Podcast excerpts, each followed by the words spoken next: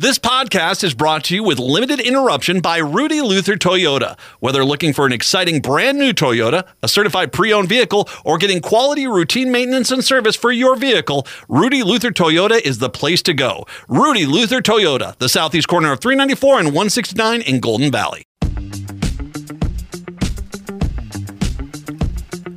AM 950, the progressive voice of Minnesota. You're listening to the Matt McNeil Show. I'm not Matt McNeil. I'm Todd Mikkelson sitting in for Matt. He will be back tomorrow. We've got Brett on the board. And do we know where what Matt's up to? Is it a is it a top secret? Uh, I think it might be a top secret thing, but Yeah. he'll be back tomorrow, as you said. Okay. Fired up as ever with the news of the day. I mean, is he in harm's way? Is he doing something dangerous in his? I don't think he's like an embedded journalist in a war zone or anything. I don't think it's anything quite like that. well, he's a spy, isn't he? I mean, Well, he could be, yeah. could be yeah. dangerous, right? Especially if it's from like Russia or China, then we'll start getting Trump all angry about that. Yeah. So Then again, he's the Russian spy, Donald Trump, so maybe it wouldn't matter. He'd say, "Welcome Right. to the club." Yeah, I guess so. Um, so yeah, I, maybe I'll be on uh, forevermore. Uh, We don't know. Matt uh, sometimes he's he does dangerous, top secret maneuvers overseas. He's been gone since Thursday, so um, who knows? We haven't heard from him. No, I haven't either. We Yeah, so I don't know. Well, we'll see if he's here tomorrow. I think he will tune be tomorrow. we'll- yeah, Yeah. maybe you'll get the phone call. Todd, we need you to fill in. Getting the call at like two thirty-five p.m. Yeah. Yeah, so so uh, I guess normally on a Monday morning, Matt would talk a little bit about the Vikings game, right? Yeah, this would. Uh, yeah, he he normally does talk little Vikings on Monday afternoons, recapping the game from Okay. yesterday. Yeah, I'm, I am just. I forget football even exists in the world. So you're going to have to. Did they win? I don't even know. They did win yesterday with Joshua Dobbs, the fill-in quarterback for Kirk Cousins, who was very impressive. So the Vikings won again. That is their fifth straight win now. Okay, yeah, I saw a story about the Vikings because of Dobbs, and I thought, what is uh, what does blocking Roe v. Wade have to do with uh, the Vikings game? That's what I thought. Yeah, that that people have thrown around the term. Well, the Vikings have the Dobbs effect. I don't know if we quite want to be using Yeah. that terminology. Since I know that, uh, because it makes it sound like they they win now because Roe v. Wade was overturned. yeah, exactly. But anyway, you can tell I'm not into football because that's where my brain went. Yeah, I don't, I don't think you quite have your Vikings jerseys all uh, lined up around the house. I'm guessing. I, I yeah, I don't. I don't. My brothers do. Um, yeah, that's why I was. Uh, you know, that's why my family disowned me. Kind of. No, they didn't. But um, anyway, all right. So the Vikings are doing well this whole season, right? Yeah, they got off to that rough start, but now they're definitely in playoff position, and they appear to be going in the right direction with Dobbs, and they're going to be getting some guys right. back from injury. So So thank you. optimistic for the Vikings until they make the playoffs, and then we'll, Right. we'll wait for the inevitable collapse. And ultimately, thank you, Donald Trump, because he's the one who got rid of Roe v. Wade uh, through Dobbs, and now the Vikings are winning. Oh, he could take credit for that for sure. Yeah. Right. Um, speaking of Donald Trump, today Trump Donald Trump Jr. was back. Last week, it was the Donald Trump Jr. that's all mad and like, you know, throwing little tizzy fits and being all squirrely and salty. And now he's he's the nice guy. He's the cool guy. He's the charming guy. Of course, it depends on your point of view could be he's the super smarmy, creepy guy. But the difference is last week he was brought in by the prosecution, and this week he's being brought in by the defense, which he is a defendant in the defense. And apparently, he started off with a PowerPoint about how wonderful the Trump organization is and how it's a rags to riches kind of story. and and uh, he himself used to just be a bartender, I guess, kind of like AOC. He was just living poor, you know, just, I mean, he was making pretty good tips, I guess, but he was just a bartender. And then after 9 11, he felt like he should do his duty to the United States by joining the Trump org.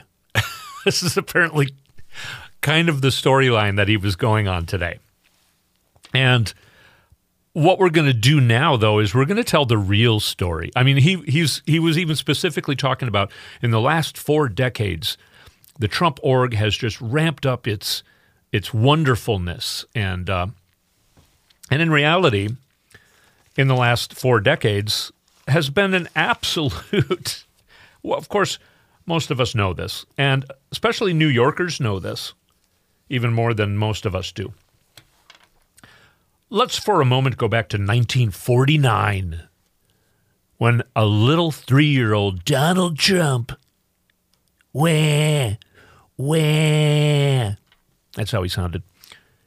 He was getting $200,000 a year from his father's empire when he was three years old. I'm not even sure what that would be in today's money. I know, I mean, a lot. Uh, I would say for sure like over a million. And it, that turned into about 5, 5 million per year by the time he was in his 40s and 50s. In all, just from that adds up to like 413 million or something like that, which of course in today's dollars, a lot higher. So we go to 1975, ahead in time. I started with a small loan of $1 million from my father, and I built an empire, of, a beautiful business. Some say, some say, some many people tell me the best in the universe. Even though we we we've discovered all of the businesses in the universe, and some a lot of people say mine is the best in the universe. And in reality, first of all, one million dollars in today's money is about $4 million. So, Brett, if your father gave you a loan for $4 million, would you call it small? no, not at all. Not for $4 million. I started my business with $40,000 20 years ago. He started his with 1 million in 1975 and so uh, pretty much by 1985 he owed his dad 14 million, which would be 31 million in today's money. And altogether his dad has lent him there was actually somebody investigated this. Altogether his dad has lent him 60.7 million, which adds up to 140 million in today's money. So and he, you know, I mean, he still owed his father. And uh, so let's go now into the 1980s, where New Jersey had just legalized gambling. He acquired three casinos. But by 1991, they couldn't pay their debts. The Taj Mahal declared bankruptcy in 1991, the Trump Plaza and the Trump Castle in 1992. Lenders restructured the debt rather than liquidate, and Trump put his casino holdings into a new company that went bankrupt in 2004.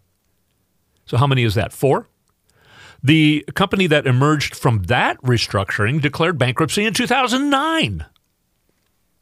And number six, even though it's earlier, we're going to this we're talking about six bankruptcies.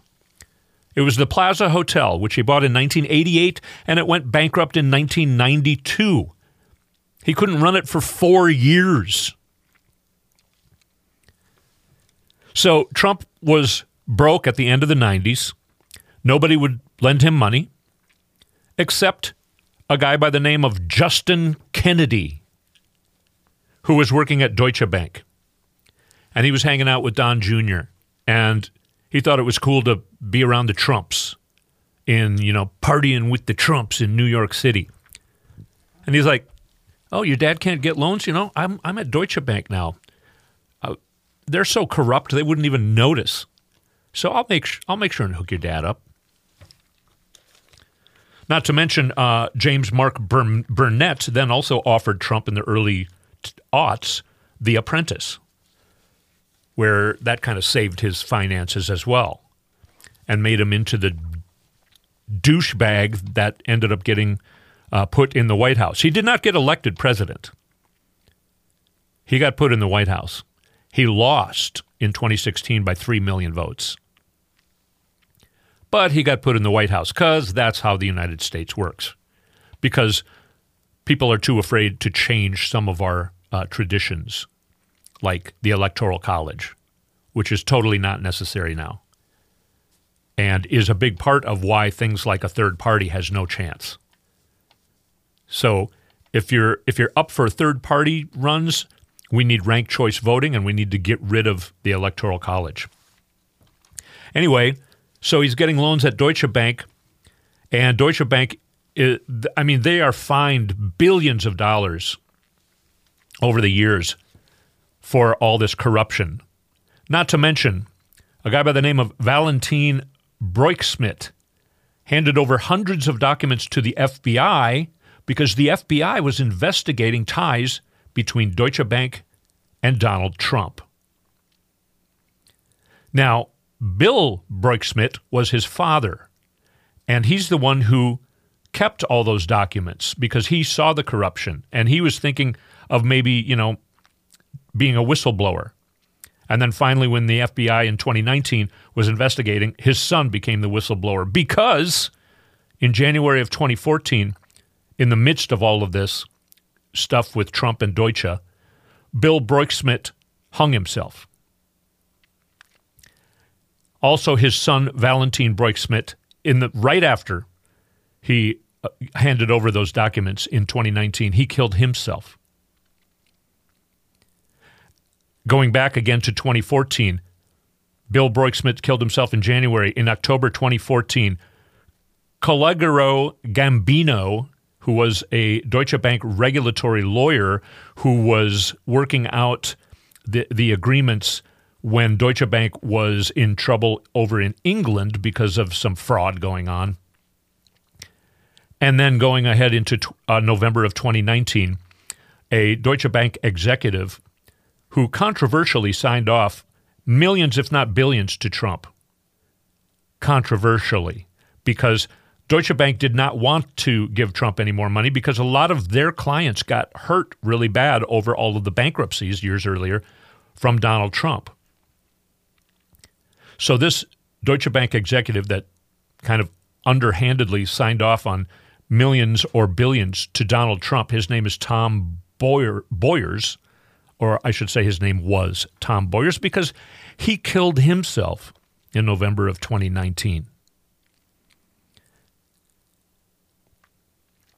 And I don't know if you remember, uh, well, first of all, in 2017, Trump appoints Neil Gorsuch because of the um, McConnell saying that 18 months is too close to the next election to confirm Obama's pick.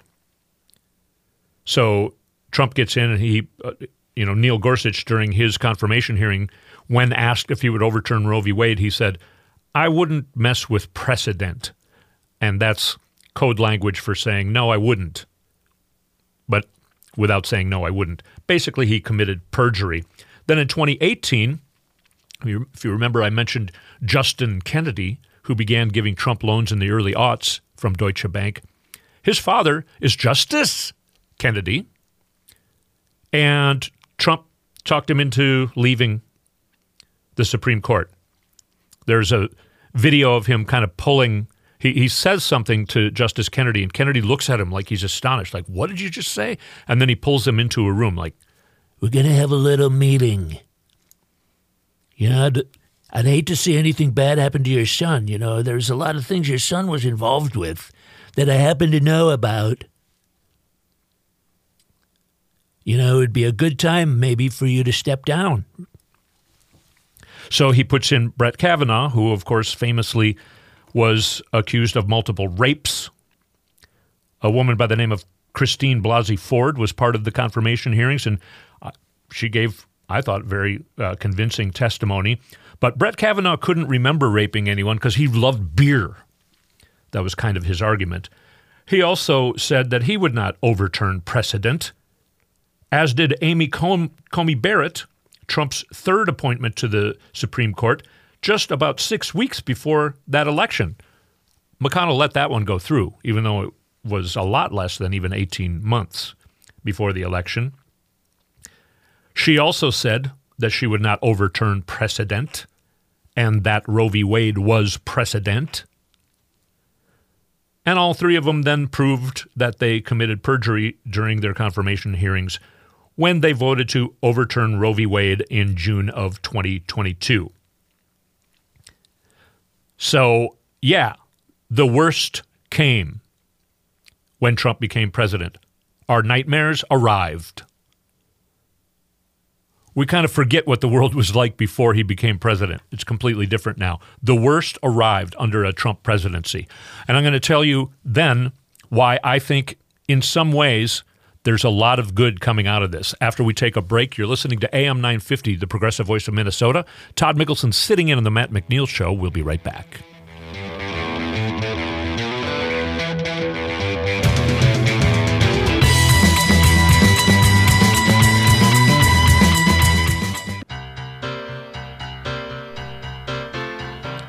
AM 950, the progressive voice of Minnesota.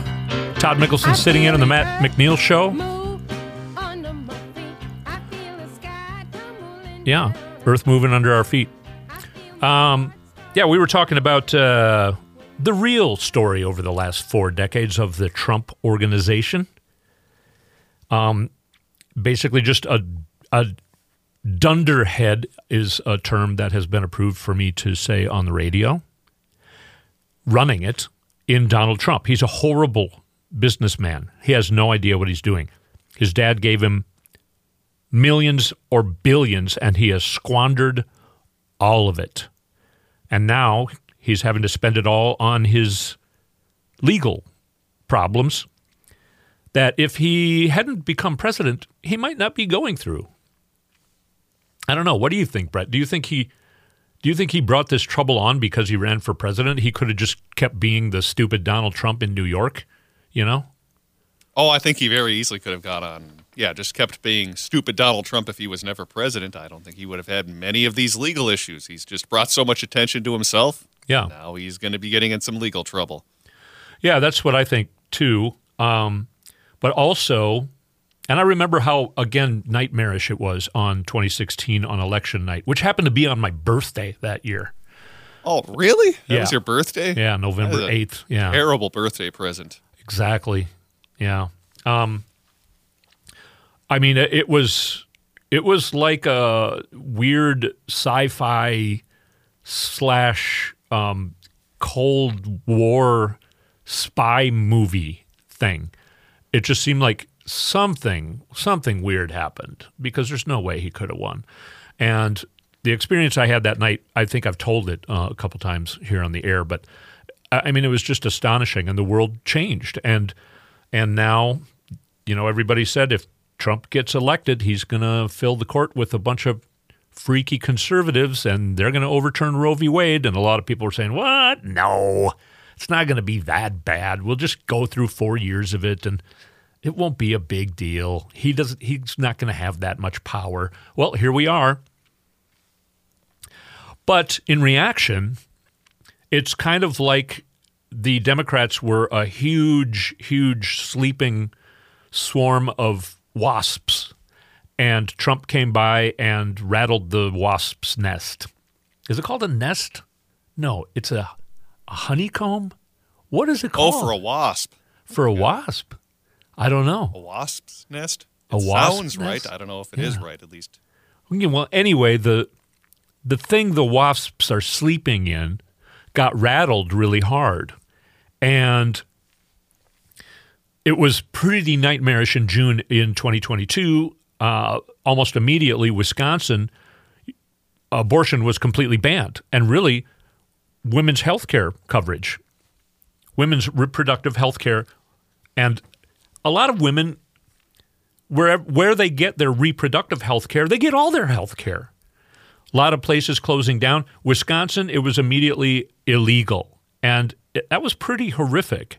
And then in August, there was a vote in Kansas where they were going to try and make it completely illegal, and people stayed home from their vacations. The Republicans tried to sneak that vote in, a special election called really quickly. happening in the middle of August when people are going on vacation and being summertime. But no, Democrats showed up and and overturned their whole uh, idea. Um, it happened in other places as well. Michigan ended up codifying Roe v. Wade basically in their state. Minnesota ended up strengthening our protections of women's reproductive health care and also protecting people who might come to Minnesota from another state because they can't get an abortion in their state, say Wisconsin and the Dakotas. And so, uh, election after election after election, the midterms, there was supposed to be a red tsunami. There wasn't. We all know the, these stories. Going right up to this last Tuesday, where Ohio is the main thing everybody's talking about. They put in their constitution, they have now have a constitutional amendment protecting women's reproductive rights, basically, at least, essentially. Uh, there was a big idea by Governor Youngkin that everybody says is really smart, but I have not seen any evidence of that. Um, I don't know. Maybe he's just good at math, and that's what people are talking. About. I don't. I don't know. Yeah, I remember hearing about this 15 week abortion ban. This is what's going to put the Republicans over the top in Virginia. And yeah, didn't happen, did it? And it's almost like he was thinking, "Oh, this. You know, the Democrats will accept this. This is a good compromise." a complete ban after 15 weeks. I think he also said that he would put provisions for you know rape um, and and incest. So he thought, oh yeah, this Democrats will even like this. So he was expecting to gain the House, and um, I think he already had the Senate. Is that how that went? I think so. Uh, other way around. Okay. Yeah, they had the Senate, but Dems had the or Dems Right. had the Senate. Dems had the had the House. Senate, Yeah. Republicans had the House, and what ended up happening was the Dems kept the Senate and took over the House. So Youngkin was everybody Republicans thought was going to come in and save the day and run for president because he's so he's so much more what America would like. He's just charming and smart. But no, that's ruined. and he's got no power. He's not going to pass anything that he wants to pass. He's not going to pass anything that his Republican elected officials want to pass in Virginia. Um, Ohio was the biggest surprise, I think, but also uh, in Pennsylvania. And it was all because of Roe v. Wade being overturned. The Vikings are winning because of the Dobbs effect. Um, so a lot of good things are happening now, and people, younger people, are coming out in a way that they really never have before, coming out to vote, and uh, because they see what's going on here, and they know that Trump is saying things like he would do things like what Hitler would do. Um, anyone comparing Trump to Hitler, though, will be exterminated but he wants to build camps to hold immigrants in. You know who else did that? The Nazis. He wants to arrest his opponents. Any any political person running against me, if they're winning, I'm just to say indict him. You know who else did stuff like that? Hitler. I'm setting myself up to be exterminated. Uh, he's also saying that he's going to basically put people in jail, people who speak out against him. He had a like David uh, uh, Weissman, and uh, he worked on the Mueller uh, case. Um, yeah, so he, I, I guess he would end up coming down to you and me because uh, you and me, Brett, because we work at a, a liberal radio station. You know? And on Veterans Day, he said, In honor of our great veterans on Veterans Day, we pledge to you that we will root out the communists, Marxists, fascists, and radical left. All of this, you know, he, he went on to use the term vermin. Uh, thugs that live like vermin within the confines of our country lie, steal, and cheat on elections and will do anything possible, whether legally or illegally, to destroy America. That's his statement he put out in honor of the veterans on Veterans Day, on, which was Saturday, I believe. He just he can't stop at this point threatening to become Hitler. If he if he's voted in, he's going to run the country like the Nazis ran Germany in the 1930s. He's saying he wants to do that. Hitler, I will get rid of the communist vermin. Trump, I will get rid of the communist vermin. Hitler, I will take care of the enemy within. Trump, I will take care of the threat from within. Hitler, Jews and migrants are poisoning Aryan blood. Trump, migrants are poisoning the blood of our country. Hitler, one people, one realm, one leader. Trump, one people, one family, one glorious nation. So, um, yeah, well, I'll be arrested the moment he gets put in office. I suppose. But that's why he's not going to get put in office. Um, people are all nervous about it. Um, Dean Phillips is nervous enough to completely ruin his whole career and all of his relationships and friendships. That's how panicked he is about it. Uh, but there's, and you've heard me talk about the many reasons uh, that we do not need to be so nervous. The Republicans cannot get in the White House, be, and a lot of it is because of uh, women's reproductive health care rights. The only thing that makes me nervous is how far can they cheat? How far can they just, you know, uh, install themselves? I don't think they can. I think they blew their final wad there uh, on January 6th. I don't think they, they can do that kind of organization ever again. And people don't want to get thrown in jail, you know, like like over a thousand people have now. So, um, yeah. Well, so much to talk about, so much going on. I didn't even finish all that happened last week when we when we were on on Friday. Um, I don't know if you've heard of this uh, Project 2025 is really a freaky, scary thing that the Republicans also want to do if they get in office, which is all the more reason we need to be vigilant and uh, support our people, um, and at the very least, vote. So let's take a break and come back. We're on AM 950 the progressive voice of Minnesota, The Matt McNeil Show. We'll be right back. I see you.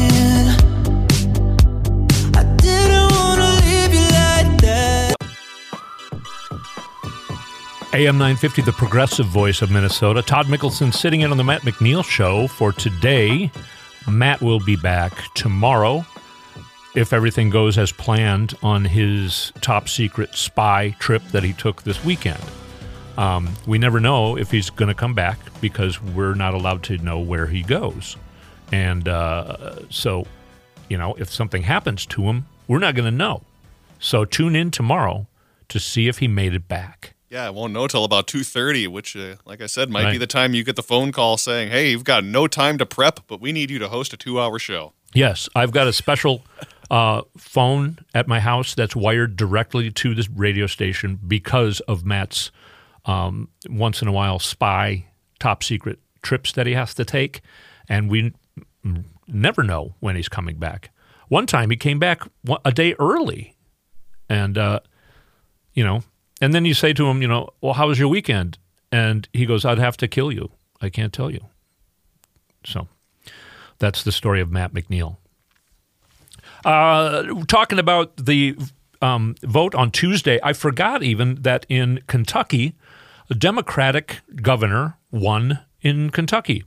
He beat a guy that Trump endorsed, and uh, that's another big deal. And in Pennsylvania, the voter turnout was 11% higher than it was in 2021 when they had another similar type of election.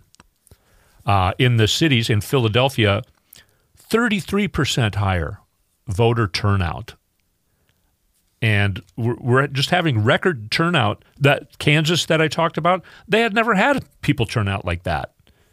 They said it was the equivalent of, you know, the presidential election in a special election in August.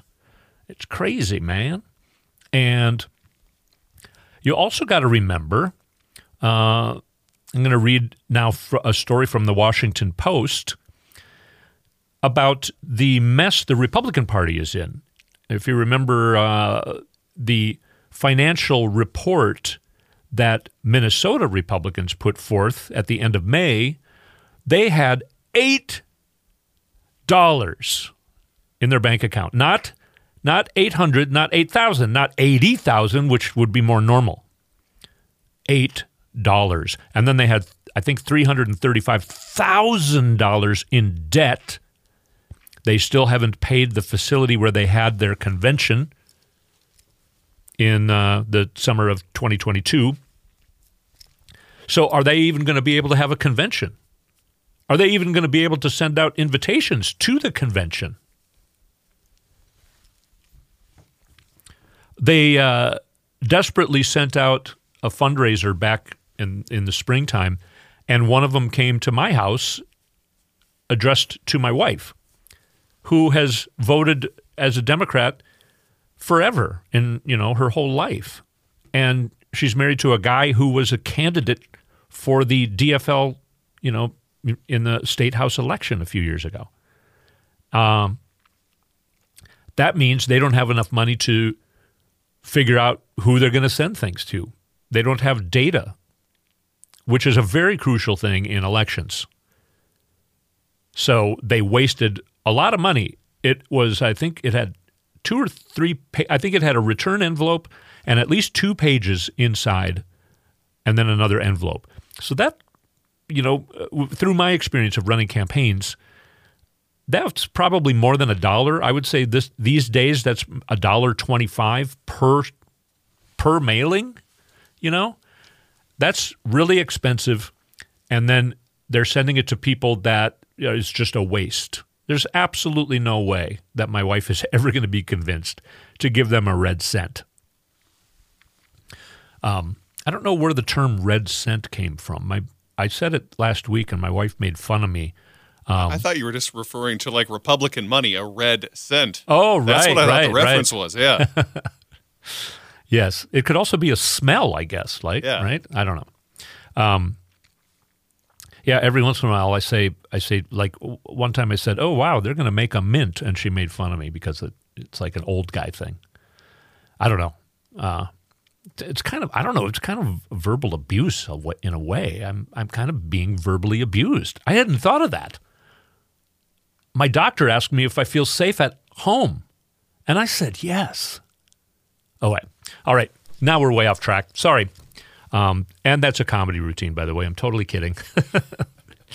uh, so, going to the Washington Post in Arizona, the state GOP chairman has been begging the Republican National Committee for a financial bailout. Michigan party officials have gotten into physical fights as their finances have dipped into the red. And in Georgia, the state party is in a standoff with the Republican governor and saddled with legal fees for alternate electors put forward in 2020.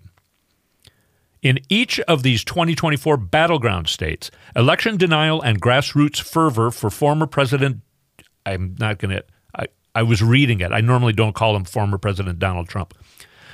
Uh, they those uh, grassroots fervor for Trump have rocked the Republican apparatus. Now the state parties are plagued by infighting, struggling to raise money and sometimes to cover legal costs stemming from Trump's efforts to overturn his 2020 defeat, threatening to hamper GOP organizing capabilities in next year's presidential election.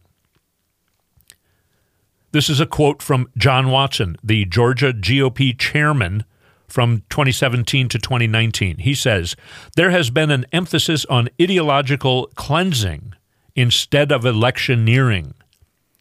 Then he says, if those new entrants to the party want to argue the earth is flat and the election is stolen, those are counterproductive to winning elections. State parties are typically critical in election years for mobilizing volunteers Duh. I think anybody knows that. And and running get out the vote efforts. And they can collect larger checks or buy cheaper airtime than other groups.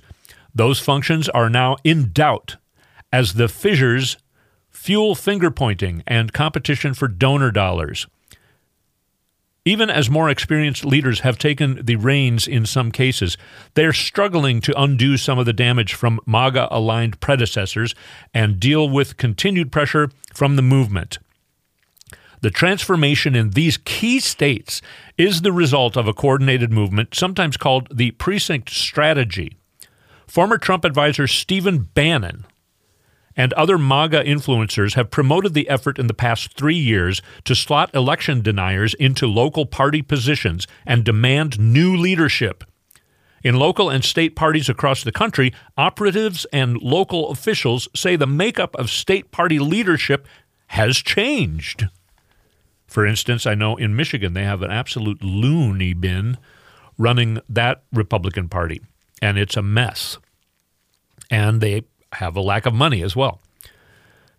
Uh, Bannon said it's like any revolution or any civil war.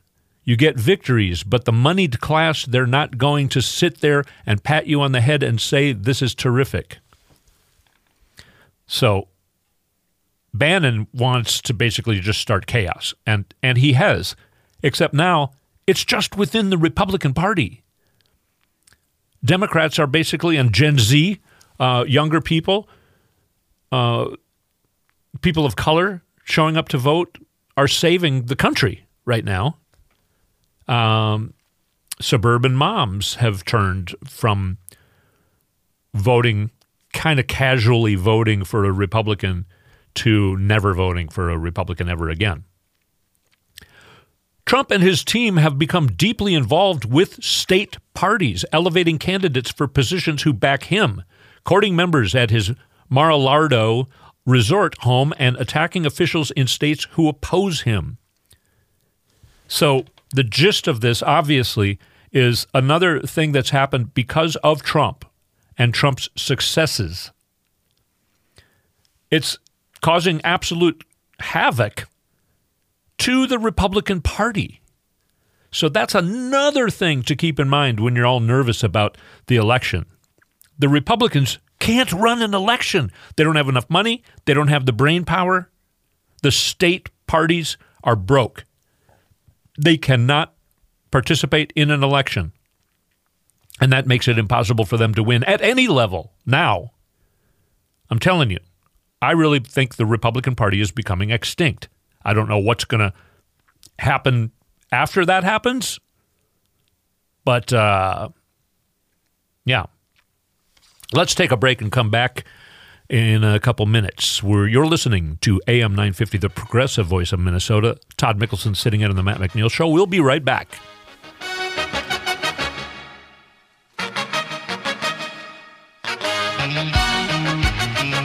Do you really wanna do you really wanna taste it? AM 950, the progressive voice of Minnesota. Todd Mikkelson playing the rock and roll for you until 6 tonight. No. That was Brett on the music. He's playing all the music. He has uh, on a multi-track uh, tape recorder, right? You did the That's drums what you can first. do now. Yeah, with, yeah, yeah, right. You can be a one-man band. Yeah, and play yeah. several instruments. Exactly, and that's what uh, Brett did on that last recording. Um, did I say Todd Mikkelson sitting in on the Matt McNeil show? How many times do I need to say that? I mean, if you're sitting here listening, you're probably sick of me saying that. Am I right? So I'll skip forward. Uh, we were talking about the disarray within the Republican Party in Arizona. We desperately need to keep the lights on. in January, Jeff DeWitt was elected Arizona State GOP chairman as a consensus choice who could bridge the party's internal divisions between pro Trump election denying activists and more traditional conservatives, given his record of winning a statewide race in 2014 for treasurer and his early support of Trump's first presidential run. He inherited a party in disarray from the previous chair, Kelli Ward, a MAGA firebrand who led efforts to overturn Trump's 2020 loss in the state and has since decamped to a boat in the Caribbean. DeWitt has repeatedly asked national Republican groups for financial support that largely has not come. because there's no money there either. His appeals to the RNC began in February and have extended through mid September, including to national and regional staffers and directly to RNC chairwoman Ronna McDaniel. Romney. Ronna McDaniel Romney is her whole name.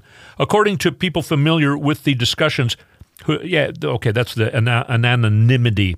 Um, he would just ask people, when does money start cycling in? said the GOP operative familiar with some of DeWitt's requests. McDaniel and the RNC staff met privately with DeWitt at his request at the RNC's meeting in Oklahoma City in late April.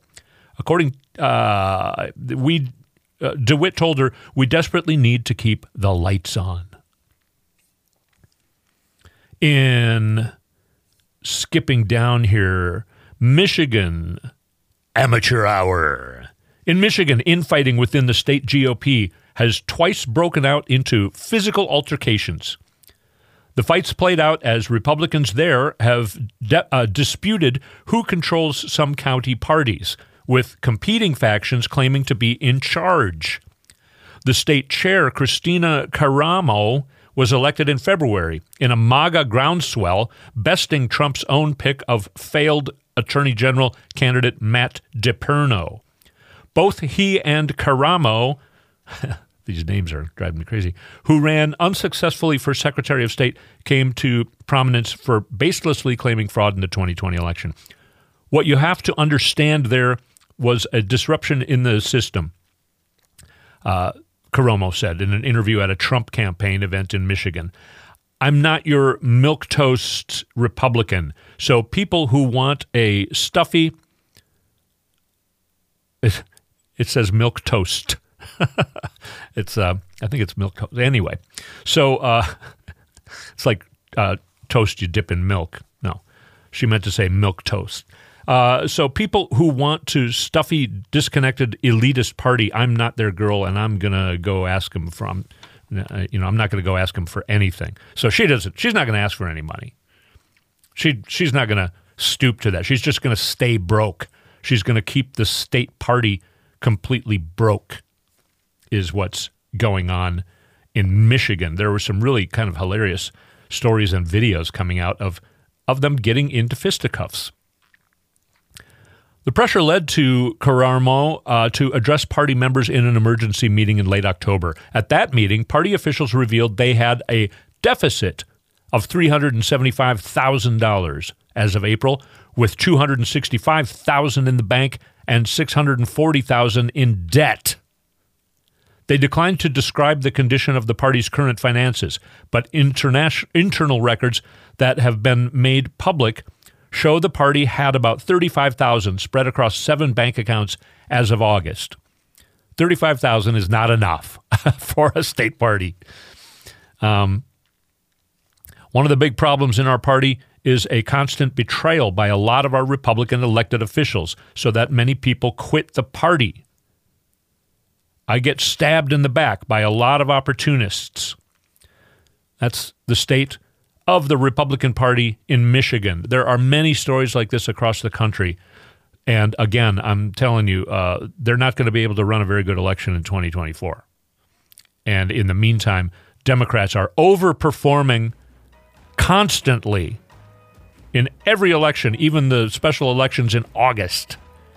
So don't be too afraid of all this stupid polling going on. We'll we'll talk more about some polling and how other people are turning uh, in, into a more sensical way about it as well. When we come back for the second hour, you're listening to AM 950, the progressive voice of Minnesota. It's the Matt McNeil Show. We'll be back in a few minutes.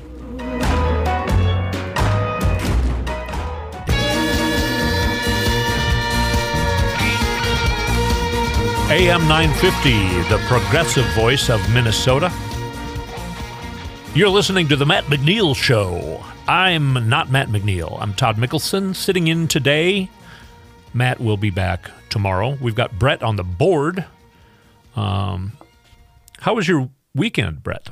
Oh, went all right for me. I'm actually back from a one week vacation. So, uh, with the nice weather we had, or warm weather, I should say, that we had last week. Did a lot of biking, hit up a number of state trails. So yeah, Oh, good. Good time for me. Yeah. So you stayed home. You didn't take a trip. Yeah, yeah, really no planned trips. I was thinking about maybe driving out to Chicago, but decided, eh, not to. Not enough Yeah. time, money, and nice weather to bike around here. Yeah. You're a radio guy, so you can't go on trips, right? No, no, not exactly. No, Yeah. not unless I'm getting comp for it somehow with a giveaway or you know. Yeah, yeah, yes. And you couldn't even afford gas, so you had to go for bike rides. You couldn't even go for a car ride. Exactly. That's Yeah. the life of a radio person. It's the Yeah, yeah, life yeah. of a radio person. Yeah, Yeah, no car. You got a bike everywhere, right? Even in the winter. yeah. Um, so we're now four days away from a government shutdown, and the reason I say it that way is because I'm looking more and more like we are going to have a government shutdown. The only thing that could prevent it at this point would be for MAGA Mike Johnson, the Speaker of the House, to do the exact same thing that McCarthy did that caused him to get thrown out of the speakership by his own Republican colleagues. Uh, it's not, though, like uh, they've been putting a lot of work into what they're you know have uh, passing a uh, budget.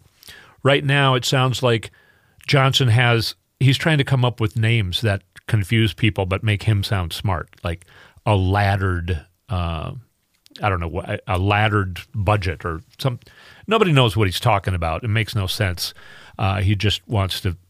You, know how like, you know how like uh, rocket scientists might be talking and they're talking words you don't know, and you just are like, well, he's a rocket scientist, so uh, you know, I just don't know what he's talking about. I kind of picture him too. Matt made this analogy of like if you see any, especially like 80s or 90s court movie with that southern stereotypical lawyer who has that very Yes. folksy way of talking, that kind of reminds me of Mike Johnson too. Well, yeah, and his hair and his glasses remind me of the '80s and early '90s as well. Yeah.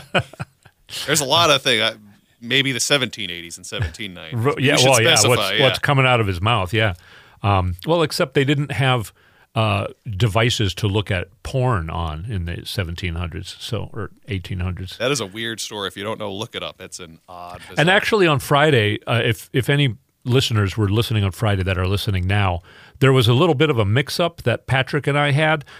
So I had heard that it was his 17-year-old kid, his 17-year-old son, that is his partner in monitoring each other's porn. Uh, you know, and and but I thought it was the black kid that he uh, adopted because he adopted him when he was 17. Patrick looked it up, and the black kid is now 40 years old. and um, and that story is actually kind of a nice story because that that guy thinks that he would either be dead or in prison if Mike Johnson and his wife hadn't taken that kid into his home when he was 17. That's a nice story. That turned out to be a nice story. Well, I I looked into it then over the weekend and the video where he's talking about this creepy thing called covenant eyes where you have it on your device. And by the way, I don't think the Speaker of the House should have anything like this because it watches everything that your phone is doing. And that could be, you know, that could really put him up for blackmail risk or uh, all kinds of problems if you're, you know, Speaker of the House. But anyway, he's sharing it with now his his now 17 year old son. I thought people like him thought that 17 year old people weren't supposed to be looking at porn, but it's really, really a weird and creepy story. But so, yeah, I was right about it being the 17 year old son. I was wrong about which son it was. So, just to clear up, clear that story up for, that we talked about on Friday. Um, and oh, it's it, it, it, it's sending chills down my spine just talking about this creepy story. What I was going to talk about was last week, uh, it- and we get this insight from Illinois Representative Sean Casten. Here's what they were working on last week instead of trying to get a budget a bill to prevent the government from using the word Latin X, a bill to cut White House Press Secretary Karine Jean Perry's uh, salary to $1, a bill to defund the Office of Gun Violence Prevention, a bill to eliminate the Consumer Financial Protection Bureau, a bill to cut SEC chair Gary Gensler's salary to $1, a bill to defund the Office of Gun Violence, uh, he wrote that twice, a bill to prevent the government from developing greenhouse gas disclosure rules, a bill to eliminate 50% of the budget for the Consumer Product Safety Commission. He goes on to write these things are not urgent, they're not helpful, and they aren't going to become law. Anything the House does like this is not going to become law. They're trying to do all this crazy, stupid stuff. And are they forgetting that the Senate has to agree to it and then President Biden needs to sign it? It's just a complete waste of time when they're supposed to be working on resolutions to get the budget passed. He talks about, uh, yeah, he talks about um, other things they were trying to do. Um, they used the first 20 days, of course, so they passed the continuing resolution 45 days long. First 20 days of that 45 days, which seems too short to put together a good budget. They spent 20 days getting rid of McCarthy and re- finally replacing him. And uh, and by the way, they thought, should we pick someone who hates gay people, fought to overturn the election, or creeps on his son's porn? It took a while, but the House GOP finally said, yeah, yes, yes, that's what we want. Somebody who embodies all three of those things. Um, I'm trying. I'm kind of yeah. Ours couldn't agree, uh, so Johnson never. Okay, yeah. Here's some of the bills um, it leaves a lot of work to do by a party that doesn't like laws, is at war with itself and an ex- inexperienced leadership team. But off we went. Last week, we were supposed to vote. This is two weeks ago. We were supposed to vote on a transportation funding, but Republicans couldn't agree. So Johnson never brought the bill to the floor. This isn't just Johnson's problem. McCarthy previously chose not to bring an agriculture funding package to the floor because Republicans couldn't agree. Still haven't got a path on that one. So then last week, we were supposed to vote on a funding package for our financial services and general government. Minutes before we were supposed to vote on that yesterday, they pulled it on account of internal squabbles in the Republican Party.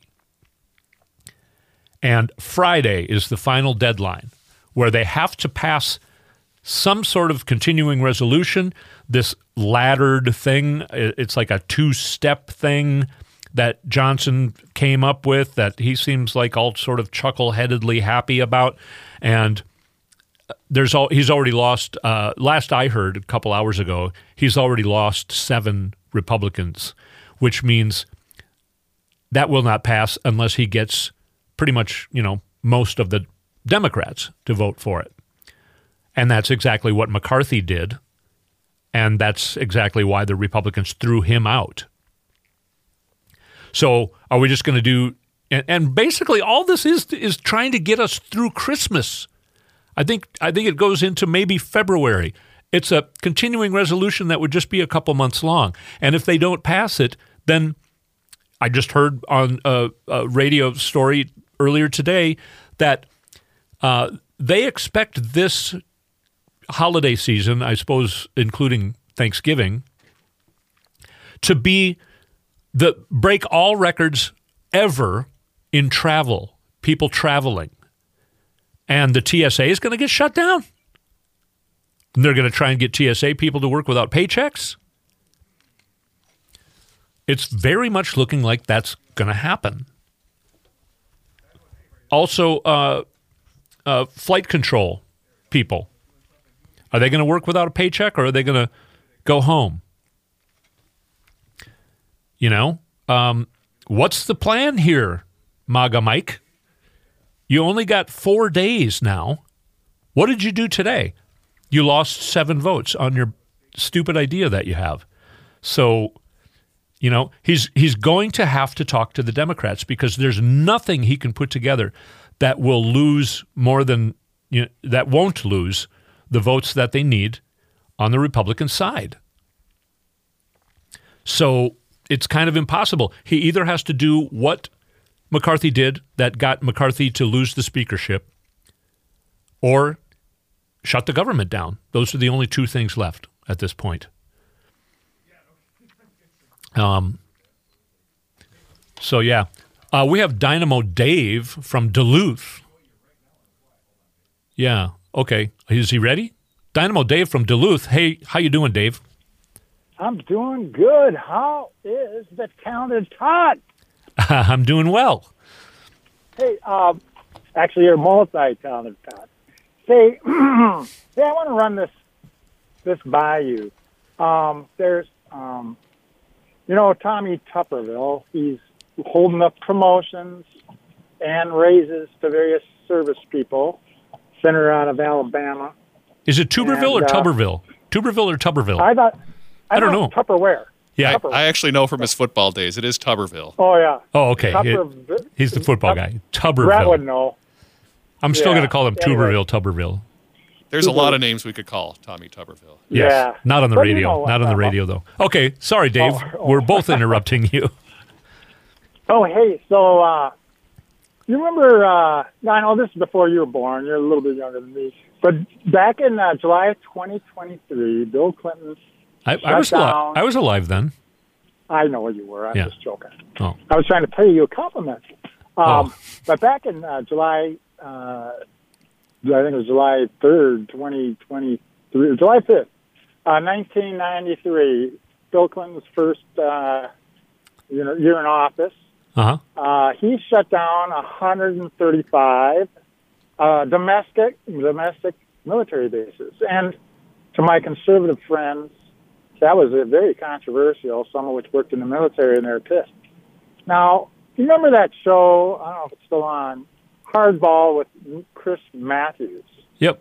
It's not on anymore, Uh, but and- but yeah, I, I do remember yeah, it. Yeah, yeah. And so, and, but it doesn't seem like, you know, from probably your and my point of view, that the Democrats ever play much hardball. But couldn't they, in order to get the people who, you know, when you have a military base in an area, there's thousands of jobs, uh, you know, service industries that benefit from that. Yep. And these senators and representatives are trying to bring home the pork, as it were. And I think there's like five military bases in Alabama. And I know Biden said, oh, we're not going to do whatever that space program is. That's not going to happen in Alabama because of him holding up those Yep. things, Yep. those uh, promotions.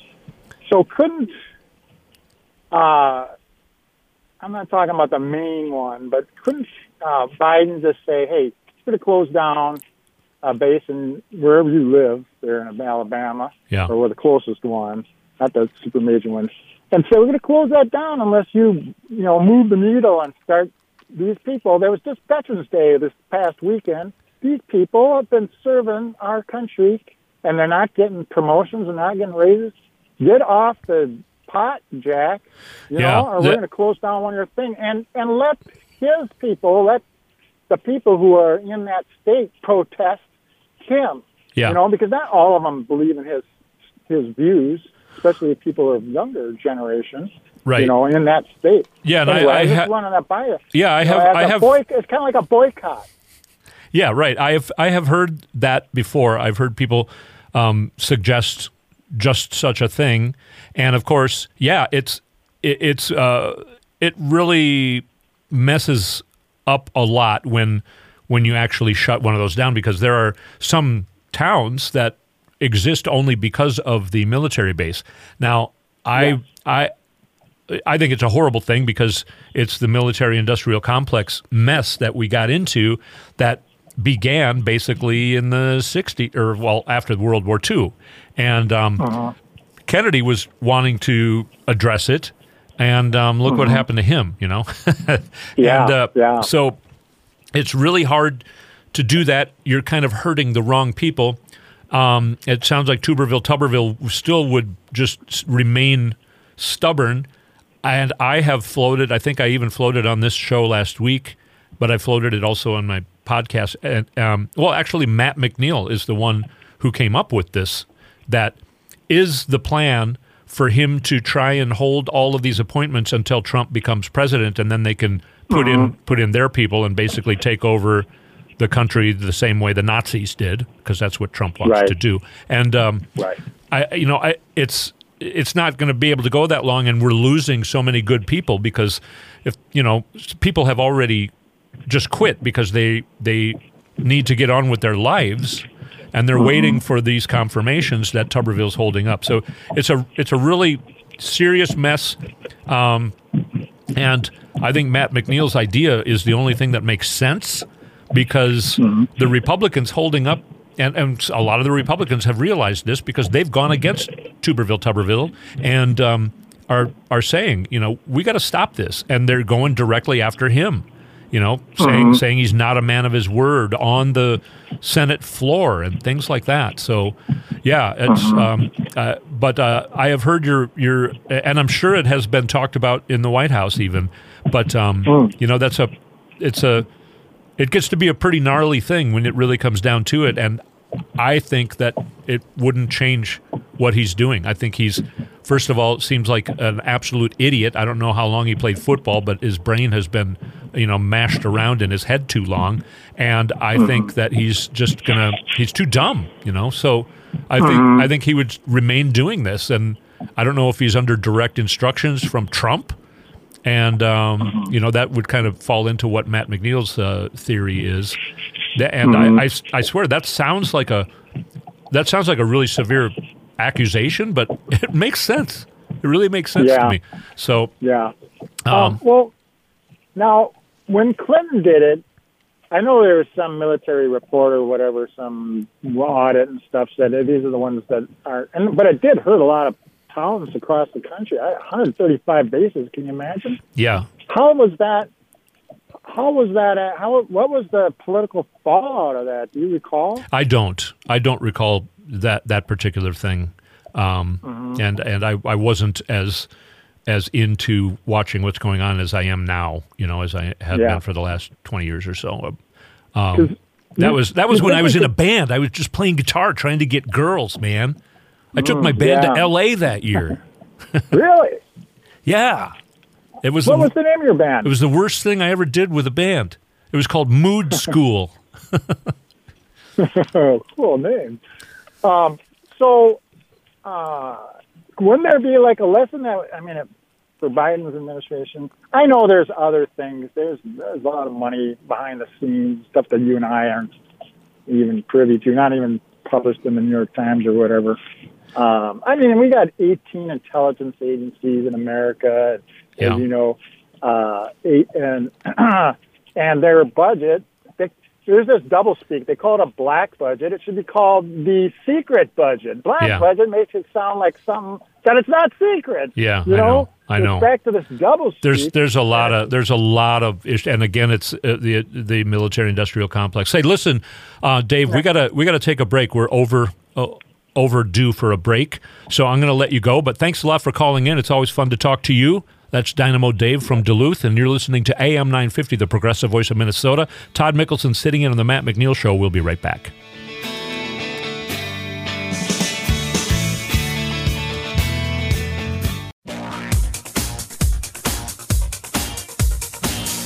AM 950, the progressive voice of Minnesota.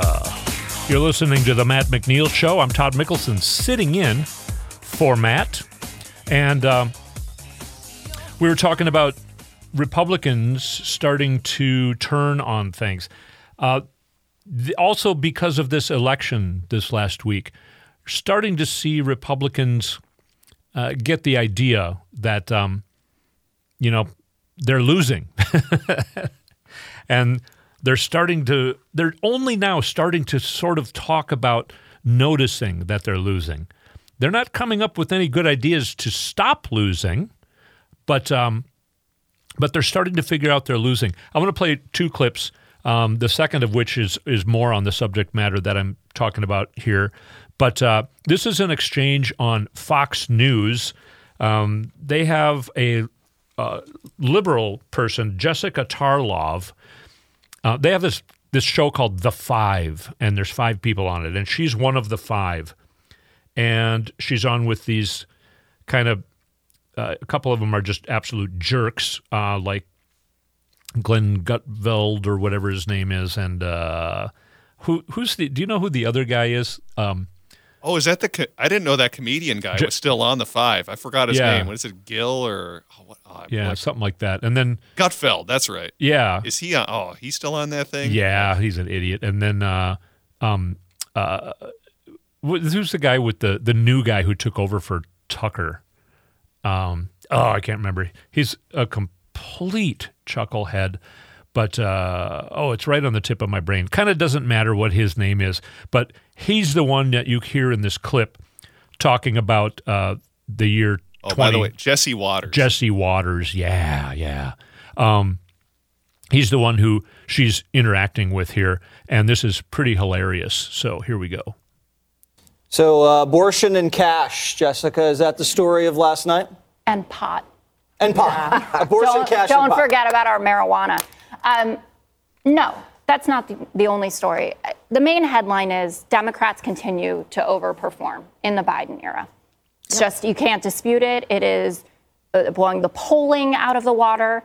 Um, Republicans haven't really had a good showing since Trump won in 2016. And they really, and I know that there are a lot of them, you know, deeply conservative people that are coming around to the idea that Donald Trump loses himself elections and he loses the people that he endorses Well, they took the House in 2000, right? 20. 20, yeah. Two, yeah, yeah, by, 2020. by three seats. So remember your no, it was 2022. That was that was your red wave. Remember when you said I'm getting a 40 seat wave, and then you got three seats and a George Santos. Oh, don't remind me. okay. anyway, Three seats and a George Santos. She comes up with.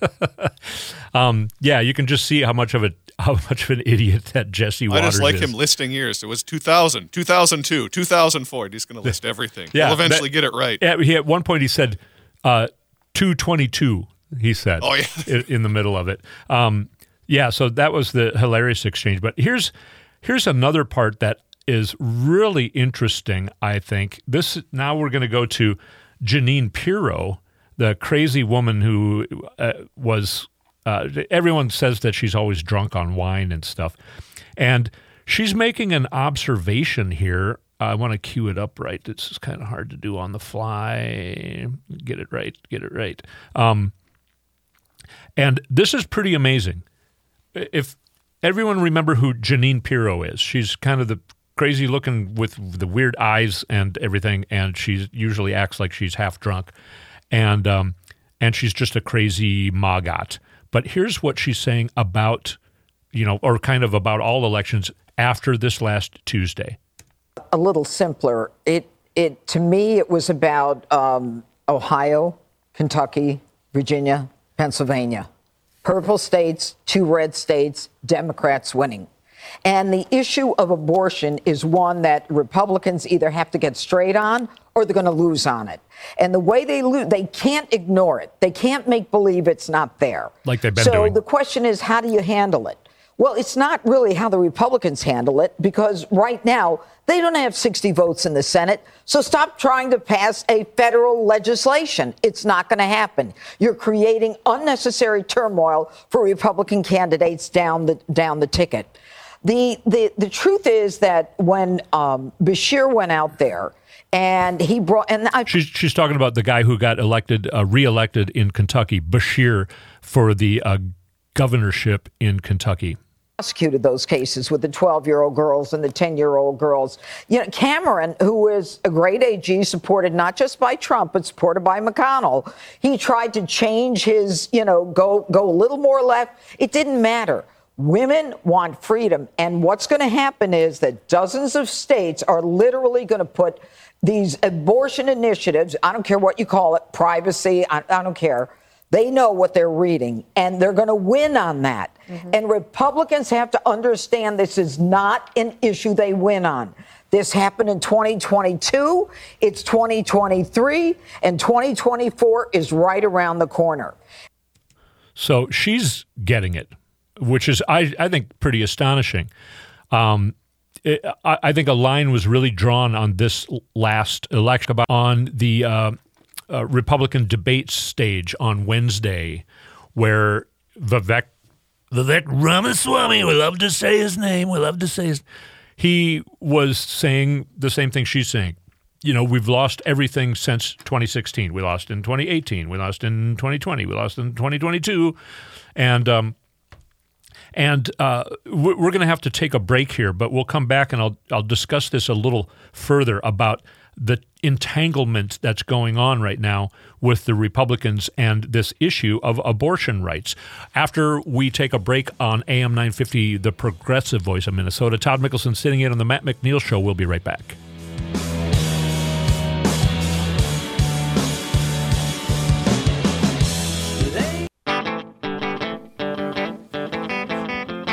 AM 950, the progressive voice of Minnesota. Todd Mikkelson sitting in on the Matt McNeil show. We got uh, Brett on the board and guitar today. And um, we were talking about the dog that caught the car. Or in, in my dog caught a squirrel one time. I saw me and my wife, were, we were sitting outside. It was summer. Um, a squirrel kind of was jumping from one tree to another and missed and fell and was kind of uh, a little disoriented as, as it hit the ground. And our dog is the one who chased the squirrel up the tree. So the squirrel falls and he caught the squirrel. And then he just, you know, he kind of picked it up and, you know, I, I think he killed it, if I remember correctly, kind of accidentally. But then he just looked at us like, oh, what just, what did I do? You know, he didn't want to catch the squirrel. yeah, the fun's in the chase. Right. Once you get there, what do you do? Right. It's just like this is why Republicans don't want immigration reform or to fix the border because they want to complain about it.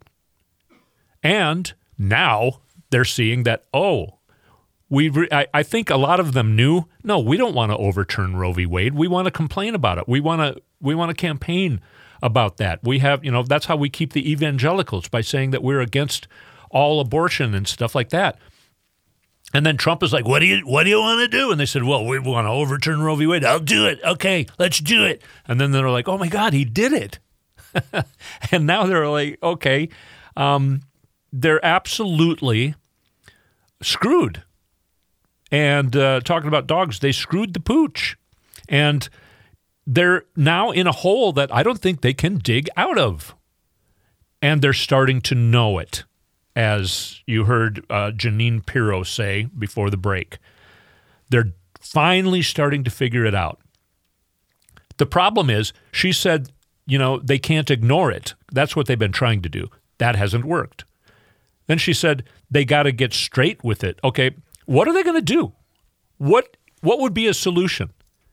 They're really in a fix, you know. Um, they were saying some of their ideas at the uh, uh, their um, debate on last Wednesday. For instance, Tim Scott said the same thing that lost uh, elections in Virginia. He said, "I think we should do the 15 week ban. I think people can can accept that." Now, of course, he he dropped out today. he suspended his campaign today, but he um, he's saying that you know maybe Democrats can get up with that too. No, even Jeanine Pirro said women want their freedom. So how are they going to message about this? It's impossible. They have really done themselves in, and we're seeing it over and over again. We have uh, Julie from Minneapolis talking about right wing immigration hypocrisy. Hi, Julie. Hi. See, I just wanted to remind people of a couple of things. Do you remember when Trump was first running for office? And uh, there are uh, probably at least 20, between 20 and 25 immigrants that were undocumented that he had to fire from his New Jersey golf course. Yeah, I do remember that. I forgot Yeah. about it. You're reminding Yeah. me of it. Yeah. Yeah, but you know, his followers they didn't care. They they liked the fact that he was acting like a king. But I heard one interview on the radio and she was the personal maid for Donald Trump and uh, his wife. And she for 5 years she was very much the personal maid. She said, you know, I took care of the linen, I made I made Melania's bed, I made Trump's bed, and she did all the real uh, personal stuff. And so she got canned after being there five years, along with 20 other people. And I just wanted to say, you know, the elite Republicans uh, they they want to have undocumented because they want them in their business because Yep. they're cheaper. Yep, that's Yeah. right. Mitt Romney Thank had a, an issue with that. Thank, thanks a lot for your call, Julie. Thanks for pointing that out. I had forgotten about that. Uh, Mitt Romney had similar troubles back when he was running for president, um, having you know illegal uh, immigrants, undocumented workers, and um, he didn't know what to do about it then either. He was trying to hide it. But yeah, uh, Julie's right. They're completely hypocritical on on all of that stuff. So we were talking about uh, what's going on with elections. Uh, Democrats are overperforming in all, all elections since the Dobbs overturned uh, the Dobbs issued overturned Roe v. Wade and um, and made the Vikings start winning.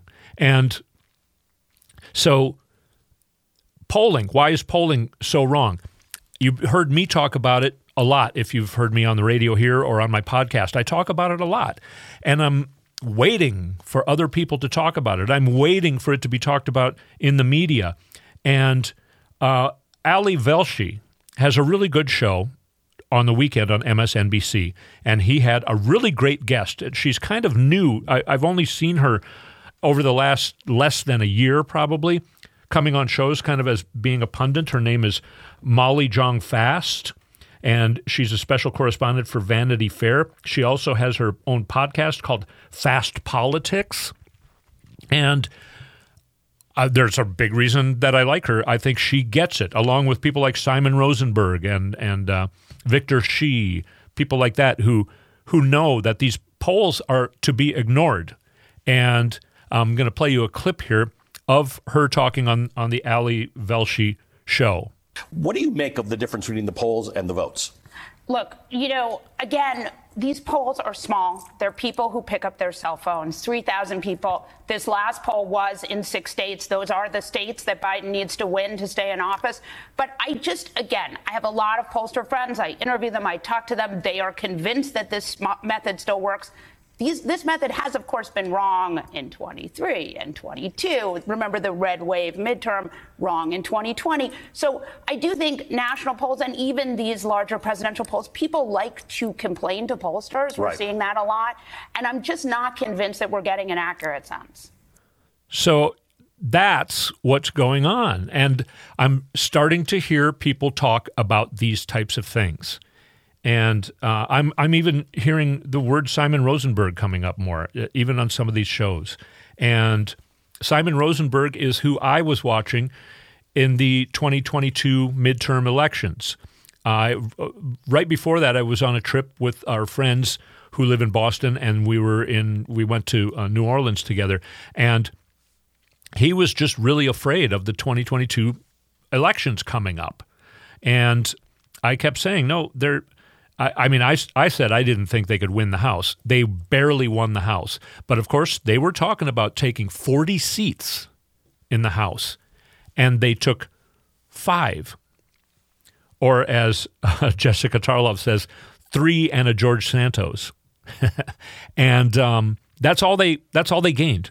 That's all they needed. I mean, it, the House was very close already, and and it's funny because um, Nancy Pelosi had a very very close. She couldn't lose two votes, and she passed tons of stuff.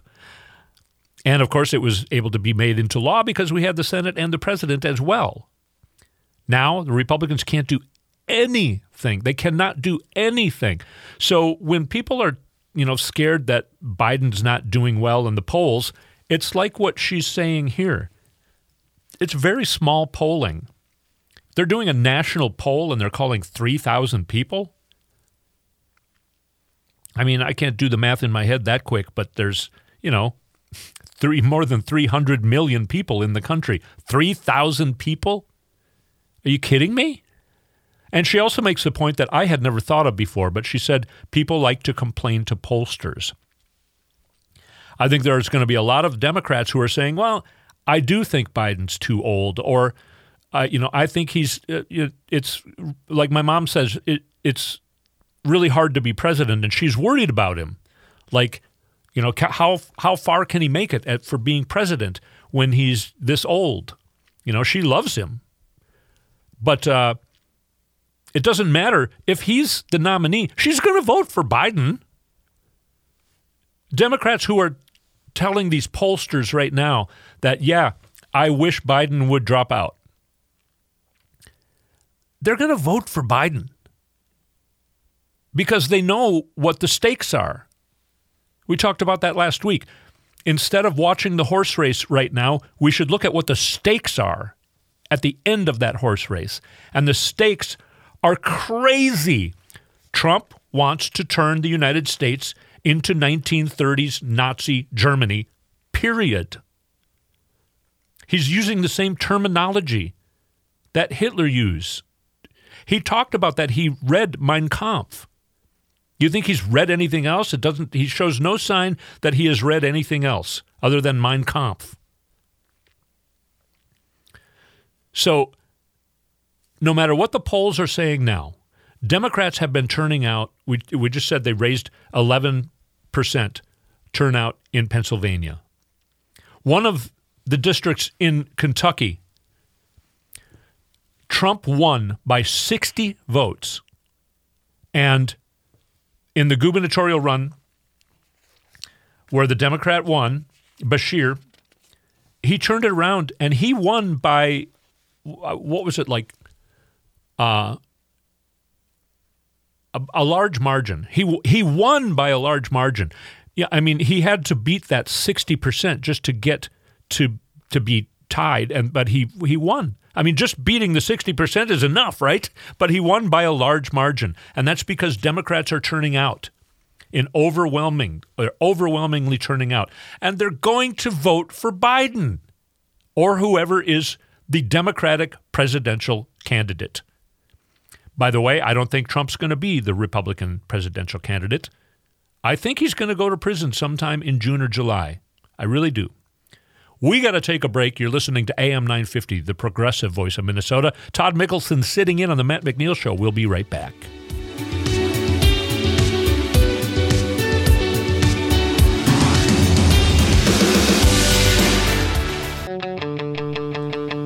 AM 950, the progressive voice of Minnesota. It's the Matt McNeil Show. I'm Todd Mikkelson sitting in for Matt with Brett on the board. And let's go back in time uh, more than 10 years. Jim Messina was the campaign manager for Barack Obama in the 2012 presidential election. Here's what he writes As you walk into my office, the first thing you see is a framed magazine cover. It's not from the days of triumph, like in November 2012 when President Barack Obama won four more years, the campaign I ran. No, it's from a dark day during that reelection campaign back in 2011 when Nate Silver declared our campaign and President Obama toast. A lot of Democrats romanticize the 2012 Obama campaign, but if you were there, you know it was a knockdown, drag out battle, not just with Republicans, but with bad media narratives.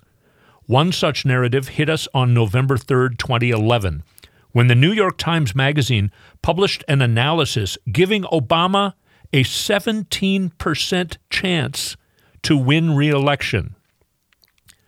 When that magazine hit my desk, I knew it was trouble, not because I believed it, but because of the anxiety it would stir up. Immediately, we had donors, elected officials, and my mom especially freaking out. We couldn't get supporters to rallies. People were calling for me to be fired. I was reminded of this moment last week after the Times Siena poll of six battleground states, the ones that we were talking about and, and that uh, we heard Molly John uh, Fast uh, commenting on. Uh, six battleground states showed that if the election were held today, Donald Trump would easily beat Joe Biden. Democrats naturally got very anxious. Yet, three days after the poll hit, Democrats took Republicans behind the woodshed, enshrining the right to make reproductive decisions in the Ohio Constitution, taking control of the Virginia legislature, taking a state Supreme Court seat in Pennsylvania, and reelecting a popular Democrat as governor in the deep red state of Kentucky. This all gave me whiplash, just like in 2011. We have an early poll screaming doom and gloom for a Democratic incumbent. Yes, we are officially in the Democratic bedwetting era for the 2024 presidential election. But here's some advice from someone who's been there before don't panic. And here's why Silver's 2011 analysis did not age well. A year later, Obama wiped the floor with Mitt Romney. That's right, he won by 5 million votes. But Nate Silver wasn't alone. In this publication, polling done a year out had Obama tied with Romney in 10 battleground states. We ended up winning nine of those. In December 2011, a Gallup poll had Obama losing to Romney by 5% across 12 battleground states. We won 11 of those. Bill Clinton trailed about this same time in his reelection cycle, a year before a presidential election. It is just too early to get an accurate read on how people will actually vote. There are a few reasons for this. The people who take the time to answer pollster questions right now are already politically engaged. They are either diehard partisans or trying to make a point, but swing voters aren't tuned in yet. Of course, this year I, th- I would argue that that's a little different because uh, swing voters, the thing is, is that people's minds are made up and they know that Trump wants to turn this into Nazi Germany, and they know that the Republicans want a national ban on abortion, a national ban on contraception. I think they're going to ban drinking water, I think they mentioned, a total ban on drinking water. I mean, they know all of that stuff.